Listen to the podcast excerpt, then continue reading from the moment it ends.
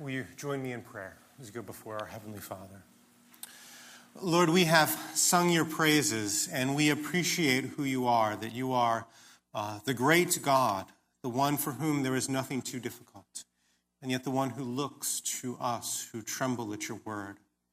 We know that it is not because of our own good works or anything about us that allows us to come to you. Instead, we come to you based upon Christ, that He alone gives us an audience with you. And Lord, we come to you with one simple request. We ask that you would give us a passion for your word and that you would use your word to create life. We, we sung the song, Speak, O Lord, and we pray that you would do that. Speak to us through your word and create life by your word. Raise the dead hearts, renew that which is drifting away. Lord, we acknowledge that we are weak people and we face daily the temptation to sin. We face the temptation to defame your holy name, to drift away from you. None of us are so solid in our faith that we uh, cannot be moved. So, Lord, we pray that by your word you would sustain us and you would renew us, you would humble us, ground us in you, the, the solid rock. And do that, Lord, we pray, by giving us an insatiable desire for your word. Now, let us be people who cannot get enough of it. We pray that we would read your word often in our homes, uh, that we would often call it to mind. We would memorize it. We would remember it. We would think through the structure of your word. We pray that after the sermon there would be conversations, even here, not just about the weather or the week, uh, but about your word, because that is the most important thing in our lives. We pray this for other churches in the area too. We think particularly of Burtonsville Baptist Church and Pastor Justin, who's there. We, we thank you for him and his commitment to your word. And we pray that you would be raising up a church that is firmly set on your word. Lord, we also pray for those who cannot be with us this morning. We think of Brenda Smith and Rachel Schultz and Betty May, people who are part of us but can't physically be here with us. We pray you would encourage them, give them faith to continue believing that you are good and that you have good plans for them. And we pray that their hope in you and in heaven would be real and would make a practical difference in their emotions and feelings in this time. We pray this in Christ's name. Amen. So, uh, as uh, Keith said, we're beginning a new series on the book of Philippians. Now, if you haven't already done so, please open your Bibles to the book of Philippians. We, we're going to look at just the first two verses, though, not the entire uh, first chapter. And here's the question the central question that we're going to really be exploring throughout the series in Philippians, and especially in this first week. And the question is actually twofold. One, what does it mean when we say that Jesus Christ is the foundation of the church? Right? So, so Jesus is the foundation of the church. We're going to sing that song, The Church's One Foundation, at the end. What do we mean when we say that Jesus is the foundation of the church? What does that mean? And the related question then is okay, how do we experience that reality?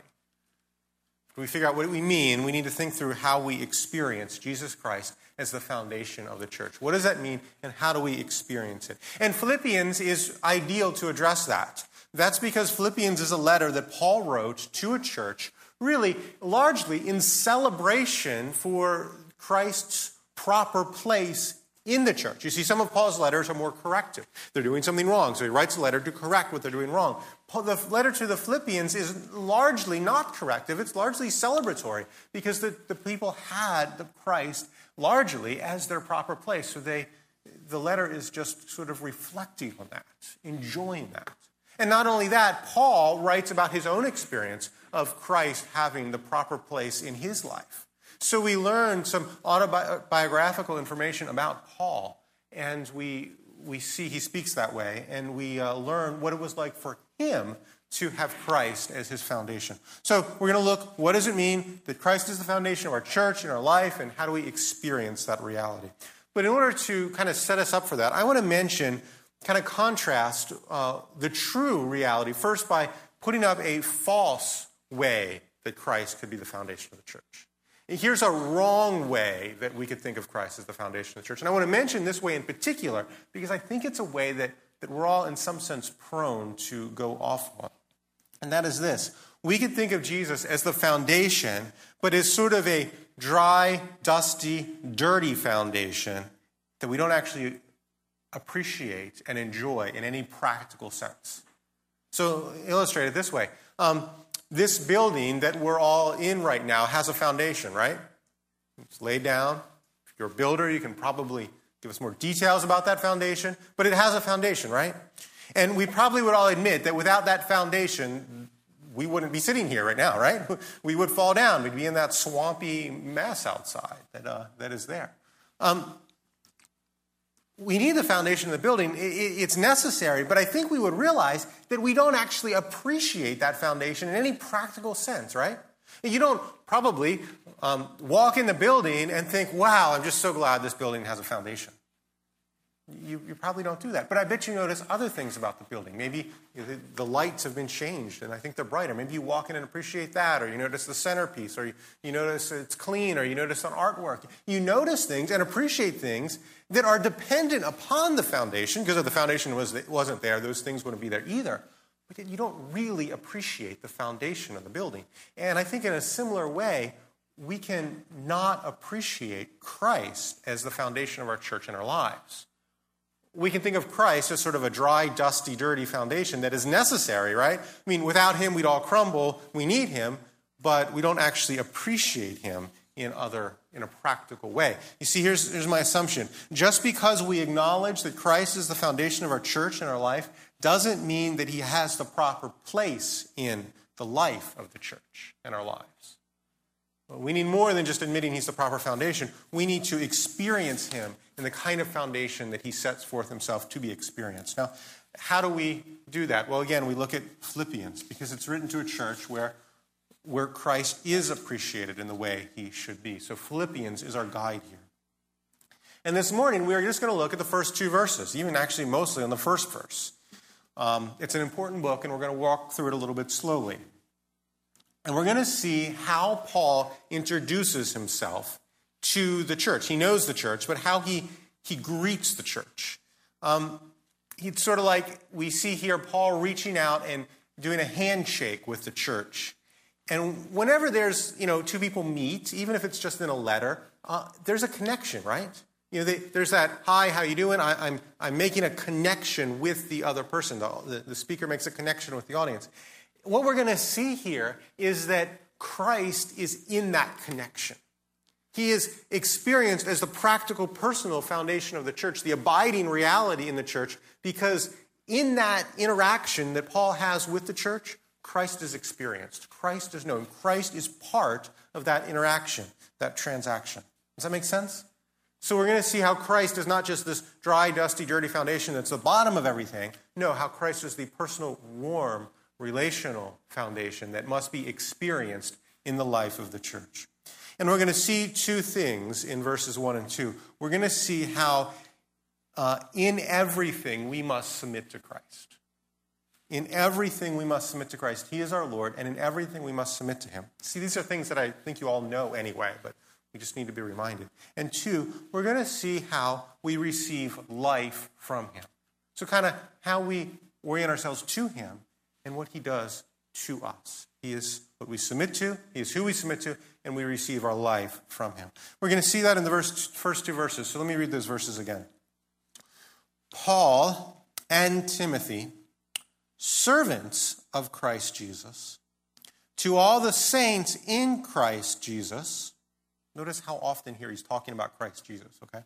It's three times. Who are in Philippi with the overseers and deacons, grace to you and peace from God our Father and the Lord Jesus Christ.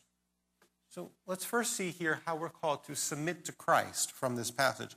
First of all, notice the way that Paul talks about himself and Timothy. He says, servant of Christ Jesus. Now, that word servant is a much nicer, friendlier translation than I think it literally ought to be. Literally, it's the word slave. Paul is saying, slave of Christ. Slavery has had different shapes all over the world. And there have been some really sad ones and bad ones in America. Um, not all slavery necessarily fit you know, the American conception of slavery, which was really bad. But at least two, there's two fundamental things about slavery that, um, that were, you know, normal, that would always be the case with slavery. One, a slave did not have freedom to do what he or she wants to do, right? Uh, you can't choose where you'll go if you're a slave. You're entirely dependent on what your master says. Now, slaves back in Paul's day, you have to realize, did have um, more respect than the kind of slavery that we might think of from America. Um, some of the slaves were doctors. Uh, you, you could, anybody could be a slave if they fell upon hard times. But the point is, um, if you were a slave, you couldn't decide where you would go. You didn't have that freedom. Uh, if you were a slave, you were not free. And second, if you were a slave, you belonged to somebody else. Somebody else owned you. Someone else, not you, someone else had control of your life. Someone else controlled your priorities.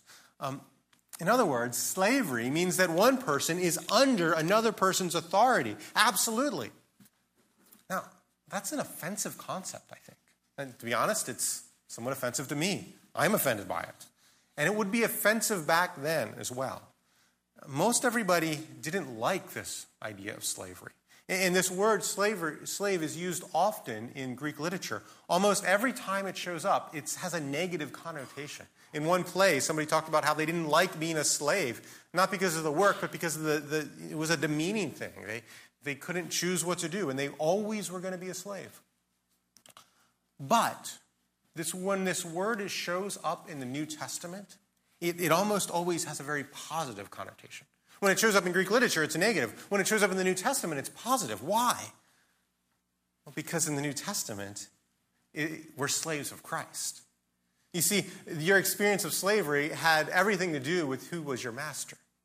And in the New Testament, we are slaves of Christ. And because Christ is our master, something as the meaning of slavery is turned positive. It's actually good. It's a positive thing. Christ is our master.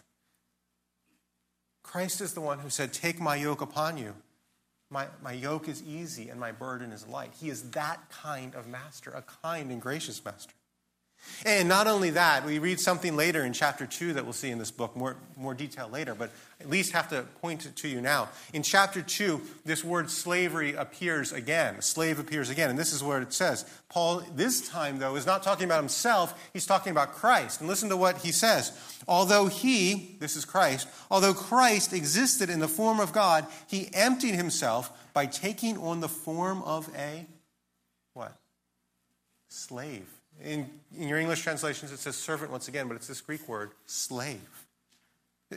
Our master, Christ, took on the role of a slave for his slaves. Isn't that amazing? He, he emptied himself, taking on the most demeaning form of slavery, even being given over to a cruel death on the cross for his slaves. Friends, does that impact your attitude about how you would then submit to Christ in everything? Does that change what you think of as being a slave to Christ when you realize that Christ became a slave, not to you, but for you? Isn't that amazing? Eh, see, Christ is not calling us to do anything that he hasn't already done for us. He's demonstrating his great love for us by emptying himself and taking on that most lowly form of slavery for us. Friends, if he has taken on the most humble, degrading, hardest form of service for us, how should we object to taking on a form of service that is lowly and humbling for him? If somebody is willing to do something absolutely humiliating for you, doesn't that make you willing to do things for them? I remember one pastor I served under, and he had the reputation of being able to, being willing to stoop down really low and do anything for anybody. Just a wonderful reputation. It wasn't like, oh, I'm the pastor, I'm up here, so I couldn't do it. And we go on mission trips. And if you wanted to find him, you just would look for the hardest, most demeaning work that needed to be done at any point in time. And he was usually the one doing it. Very, very humble. And I could say that it was very easy then to do hard things for him, to, to humble myself for him. And friends, to an infinitely greater degree, Christ has taken on the lowest position for us. He became a slave for us. How can we not then take on humble positions for him? How can we not embrace that idea of being a slave for Christ because of what he has done for us? And, and that, that uh, the role that becomes so, um, so humble, so undignified, turns into a great honor when we consider that we're a slave for Christ. So, friends, how has God called you to be in a very low position? What has He called you to do that you might not enjoy doing, but might be humbling? Friends, consider that He's called you to do it for a reason. Consider that He will bring about a good result. Rest assured that He knows what He's doing, and rest assured that He went into an even lower place for you. So, friends, let that truth affect your mind as you consider taking on low positions for Christ. Uh, friends, are you a slave of Christ? Do you embrace that identity? Let me give you a couple things that, if you do these, it shows you're not embracing that identity. You're not embracing that identity as a slave if you complain a lot, right? Because slaves didn't get a chance to complain. They, they didn't have anything to complain about. It was their job to, to please their master. Friends, it is our job to please Christ. Nothing is off limits. There's nothing that He can't ask us to do. And we shouldn't complain about it. Now, we don't under, embrace our identity as a slave if we compare ourselves with others. You see, the thing about slaves is that there wasn't this, you know, promise of equality. It wasn't that, you know, they had this, uh, you know, a union and could say, well, because so and so didn't have to do this, I don't have to do it either. No. A master could ask whatever slave he wanted to do, whatever he wanted to do. So also can Christ we don't get fair treatment. Each individual has to obey their master. There's no reason to have a spirit of entitlement.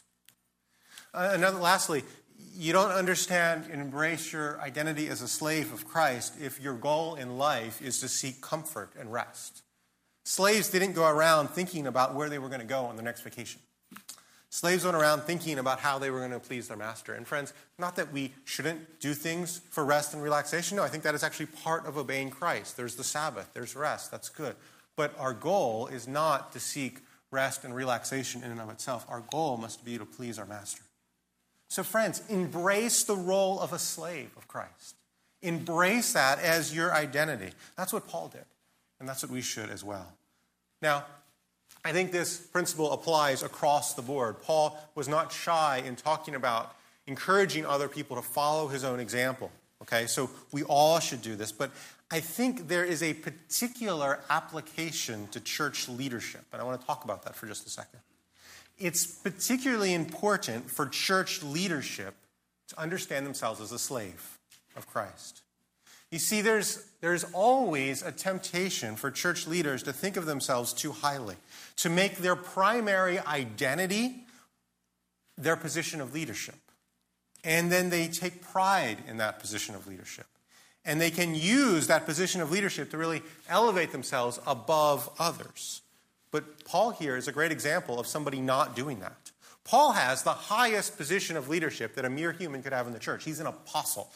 None of us here are apostles. And yet, when he relates to the people, he doesn't relate as an apostle, he relates as a slave of Christ. He takes on the most humbling, demeaning form to relate to them. So, Paul is an example of the attitude that should be in church leaders, especially. And not only does Paul give us an example, he gives us a little bit of his expectation for church leaders, too. Look at the end of verse 1. Follow along with me. Paul says, To the saints in Christ who are at Philippi, now, notice this part with the overseers and deacons. Or another way to translate that would be um, the saints in Philippi, including the overseers and deacons. Now, what does Paul mean here? Okay, we have to think a little bit about this to get some understanding out of it. Um, what he, Paul is basically doing is he is grouping the overseers, which are, by the way, the category for pastor, elder, uh, leader, um, grouping them and the deacons first with the people. So he's, he's putting them in the category of the saints overall first before he separates them out. Uh, well, I'll tell you what the application was for me as I was reading this. I, I always read and try to spiritually grow from the passage that I'm going to preach on it. And I was meditating on this passage recently, and, and I imagined what it would be been like if Paul said to the saints at Greenbelt, including the overseers. And you know, my job here is as, a, as an overseer. And I thought about what the effect that would have on me. And my first thought was, well, I am first identified with the church, right? My first identity is one of the believers. Only after that is my calling separated out. You see what Paul is doing here? He's linking the overseers with the rest of the church before he separates them out. Now, it doesn't take away from their authority. An overseer is one who oversees. By definition, they have authority in the church. And Paul references them, I think, in particular, because Paul wants to let them know that they have a unique responsibility for seeing that the things in this letter are actually carried out. I think that's why Paul does actually reference them in particular. But before he sections them off, he first includes them as part of the church. I think that's significant. That means that leaders shouldn't think of themselves above the members. They should first think of themselves as members of the church before they think of themselves as leading the church. So, you know, particularly those who are leading the church, deacons, Sunday school teachers, deaconesses, is, is that what you do? Do you understand you're first a member of the church before you're given any leadership or authority in the church. Now, I think we need more leaders in the church. Why do I say that? I say that because this word for overseers, notice that. Look at the word for overseers. Is it singular or plural? It's plural, actually, right? And that means more than one. See, if Paul assumed that there was just one person fulfilling the role of pastor elder, this would have been the perfect place for him to point it out. You know, to my friend Jim and the deacons and the church. Now, he doesn't do that, though. He assumes that there's a plurality, a group of people, men, this place, because elders are men, who are leading the church, pastoring the church together. And it's not just here. Every time the word is used in Scripture, it's always plural, which means that Paul is thinking of church leadership as a group thing not an individual thing. So, for us to follow that model, it would mean appointing more people to the role of pastor elder. That's why I say more people. We need more people. But what kind of people should we look for in this? Well, we should look for people who first understand themselves as part of the church, men who see themselves first as part of the church, and men who understand their primary identity is as a slave of Christ. Humble men, men willing to stoop down to serve others. You know, on, on more than one occasion, I've seen people come into a church and, and be really, really excited about ways to serve or ways to lead, but not excited at all about being just a member of the church. And for people say, well, God can't call me to just be a member. They aren't happy unless they're leading in some way. And, and they basically despise the role of just a member. But see, honestly, that's the last person you want in a position of church leadership. If that's the person you have in church leadership, they're going to try to draw glory and attention to themselves and, and not Christ. And remember, we're talking about how is Christ the foundation of the church, not just underneath the church, but really part of the life of the church. Well, friends, if you have somebody who's drawing attention to themselves, they're, they're going to try to take away that attention from Christ. So, how is Christ known and experienced as the life of the church, as the foundation of the church? Well, it's through uh, proper submission to Him when we acknowledge that we are His slave and submit our lives entirely to Him, and especially when that's done in the leadership of the church. But the other aspect of this is that we realize our life comes from Him. It's not just about what we give to Christ, it's about what we receive from Him. And we receive our life from Him. And that's what this passage talks about. Look at the second half of verse 1. This is a great passage. To all the saints in Christ Jesus who are at Philippi. We're going to try to understand the identity of these people here. To all the saints in Christ Jesus who are at Philippi. So the saints are in Christ. Now, what does that mean? Is Christ a box? The saints are inside of him? Is Christ a building and the saints are in him? Well, it's kind of, what does that mean? It's actually abstract. Well, let me uh, mention some other ways we could think about being in something that's not a physical location. Think, you know, someone could say, I am in school. Now, they don't necessarily mean they're in the physical location, right? But they mean they're attending the institution. You know, they're, they're part of it. You could say, an athlete could say, I am in training, right? That means if you offer them a donut, they'll probably refuse, or at least they should if they're a good athlete, right? If they're serious about it. Someone could say, I am in a relationship. What's that mean? Well, that has implications, right? Someone could say, I am in the military. That's very defining, isn't it? See, in all of these, when we're saying we're in something, it means it's the reality in which we live. It, what we are in sets our agenda. It, it really gives us our priorities. It puts limits on what we'll do. So, you know, if you're in the military, well, when they call you, you go. You just do it. The mission must be accomplished. If you're an athlete in training, well, that defines a lot of the hours of your life. If you're in a relationship, it means you're not seeing another person, right? It means when you get a text or email from that person, you, your heart skips a beat, right? All these things are true because of what you are in. When we talk about being in something, we mean the sphere of our existence. Uh, we mean what shapes our lives, what gives direction and energy to our life. That's what we mean, right? So Paul is saying that the Christians are in Christ. What does he mean? He means that Christ shapes our identity. That somehow Christ is the reality in which we live. Christ sets our priorities. Christ defines who we are. Now, how does he do that? Well, we see um, if you're a believer, there's a spiritual connection between you and Christ. Spiritually, you are in him. You have to believe that. Spiritually, there is a connection between you and Christ. You can't see that. That's the difference between living by faith and living by sight. By faith, you must know that you are connected to Christ. The Bible uses the language of union. You are united to Christ. Now, we see that a little bit here. Notice that Paul says, doesn't just say they're in Christ, Paul says they are saints in Christ. You see that? What does the word saint mean? It means to be a holy one, to be set apart. Because they are in Christ, they are saints in Christ. And their, their identity as a saint because, is because they are in Christ. Christ is holy and set apart. And we, if we're Christians who are in Christ, are holy and set apart in Christ. Our, our saintness comes from the fact that we are in Him. And He gives us His righteousness, He gives us His holiness as a gift by His grace. The same Spirit that was at work in Christ, helping Christ to live a perfect life unto obedience to His Father, is given to us because we are in Him. That's how we are holy and blameless. We are saints in Him. He gives us His righteousness, He gives us His Holy Spirit.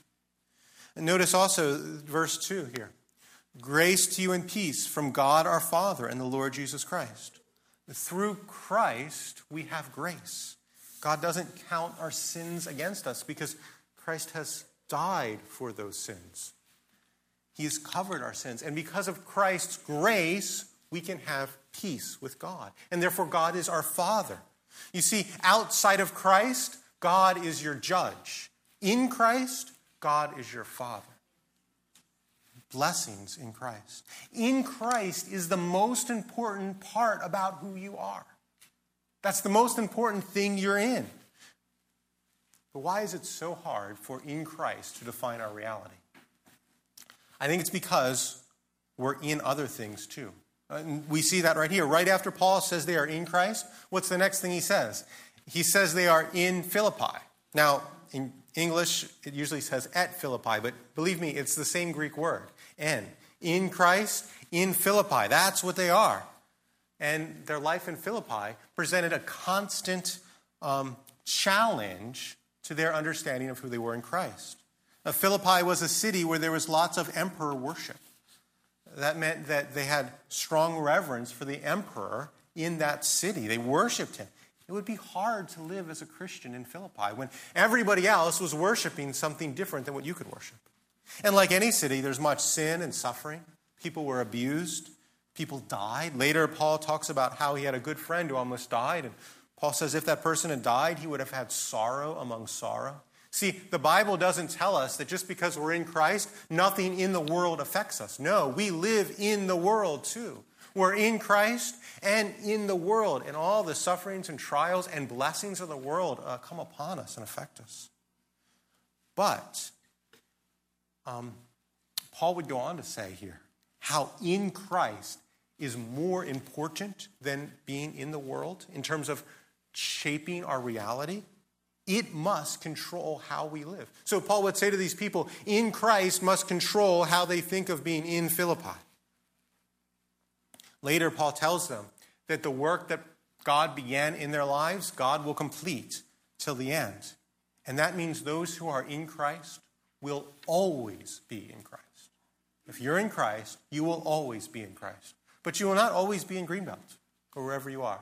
No, our, our place in this world is temporary. We're just passing through to our ultimate destination forever in Christ. In Christ is eternal.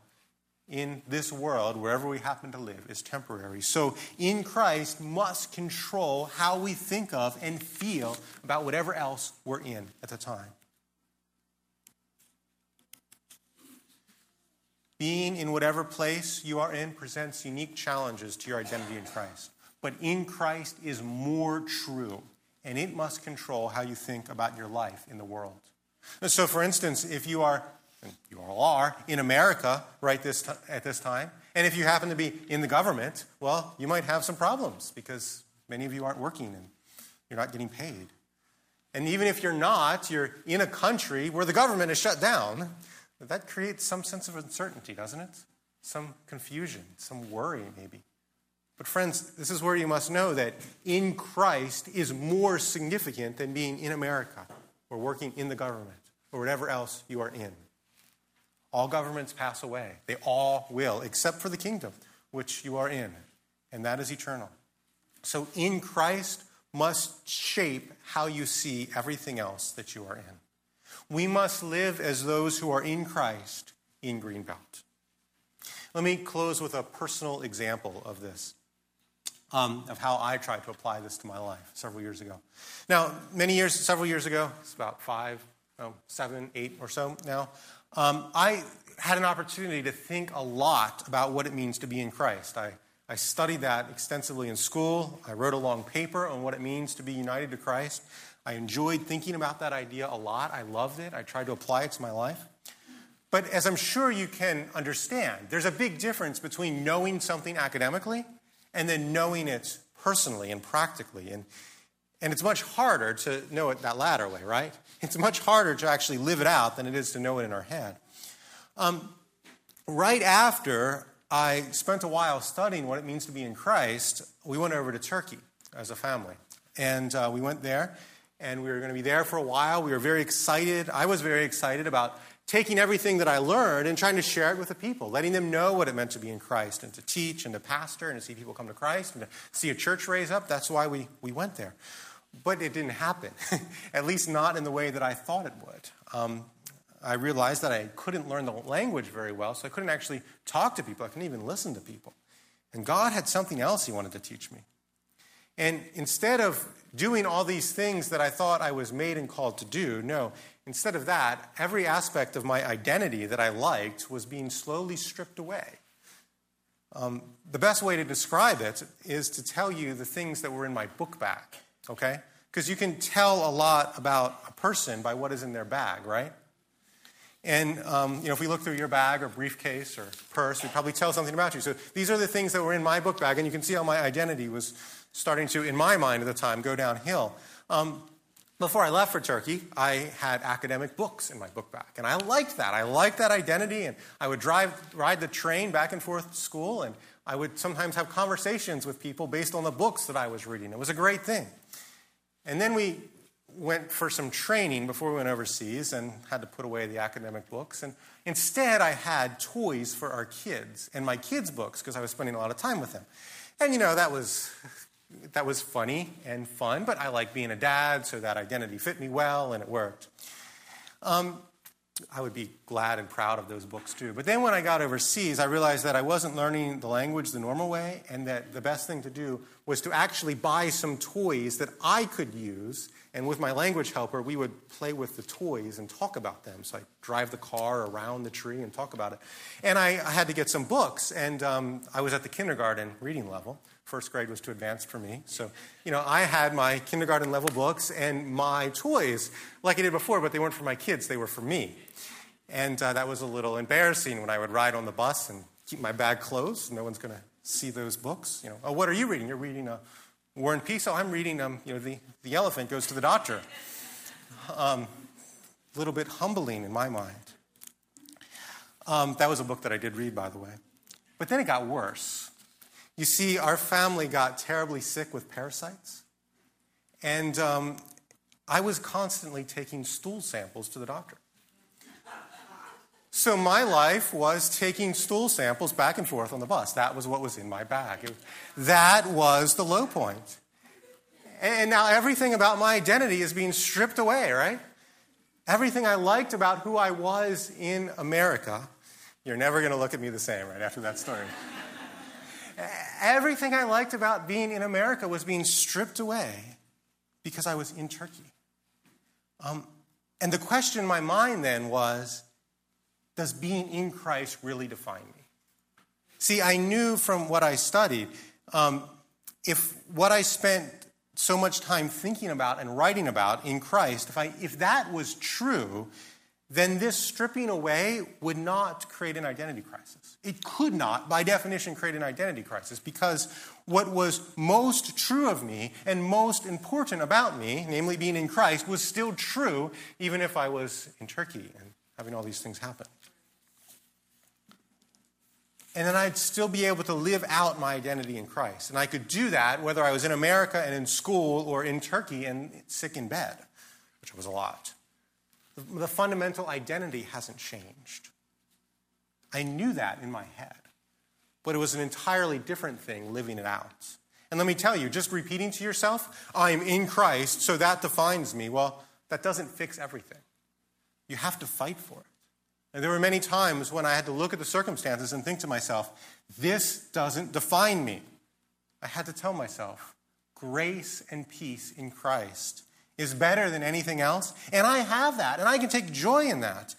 And even if that's the only joy I have right now, I had to realize some hard truths. I realized that a lot of what I thought uh, was, sorry, I realized that a lot of what I thought was me enjoying Christ was really just me enjoying the way serving Christ made me feel. And there's a big difference between those two. You see that? And see, so my encouragement to you is whether you are in love or in the midst of a divorce or in debt or living in your dream home, none of that defines who you are. Christ defines who you are. You are in Him, you are His slave. You draw strength from Him, you obey Him. And that is who you are, no matter where you, where you are and what you do. Now, eventually, God changed my circumstances. I like what's in my bag now, okay? But even that doesn't change my fundamental identity. See, you'll all be really scared to go in my bag, right? Um, that, but see, having it then go rightly for you doesn't change your fundamental identity. And it's my experience that it's not in trials when you have a hard time finding your identity in Christ. It's actually in the good times. Trials make it easier because they strip things away. It's rather when everything's going well and people are telling you, good job, you're made for this, this is fantastic, you're doing wonderful. That's when it's hard to find your identity in Christ. Um, I shared this idea of identity in Christ with somebody one time, and she basically said, Well, thanks, but I don't really need that. I'm actually successful. It's going well for me on my own. I don't, I don't need that truth. I thought to myself, oh, no, you need it more than you realize. The problem is you can't see it. Friends, do you? Do you see it? The reality is that we have no identity outside of Christ. We'll see that later in the book of Philippians when Paul talks about if we boast in anything outside of Christ, it is not our glory, it's our shame. Anything that we take pride in outside of Christ doesn't count for us, it counts against us. Christ is our foundation and we'll experience Him that way when we find our identity in Him. Let's pray. Lord, we thank you for the truth that we see in your word. We pray that your word, as it is spoken and as it is explained, will have a transforming effect on our lives. We pray that we will understand who we are in you, and that will shape us, that will change us. We will rest in you, and we will become eager and willing to do whatever you call us to do. And we pray this in Christ's name.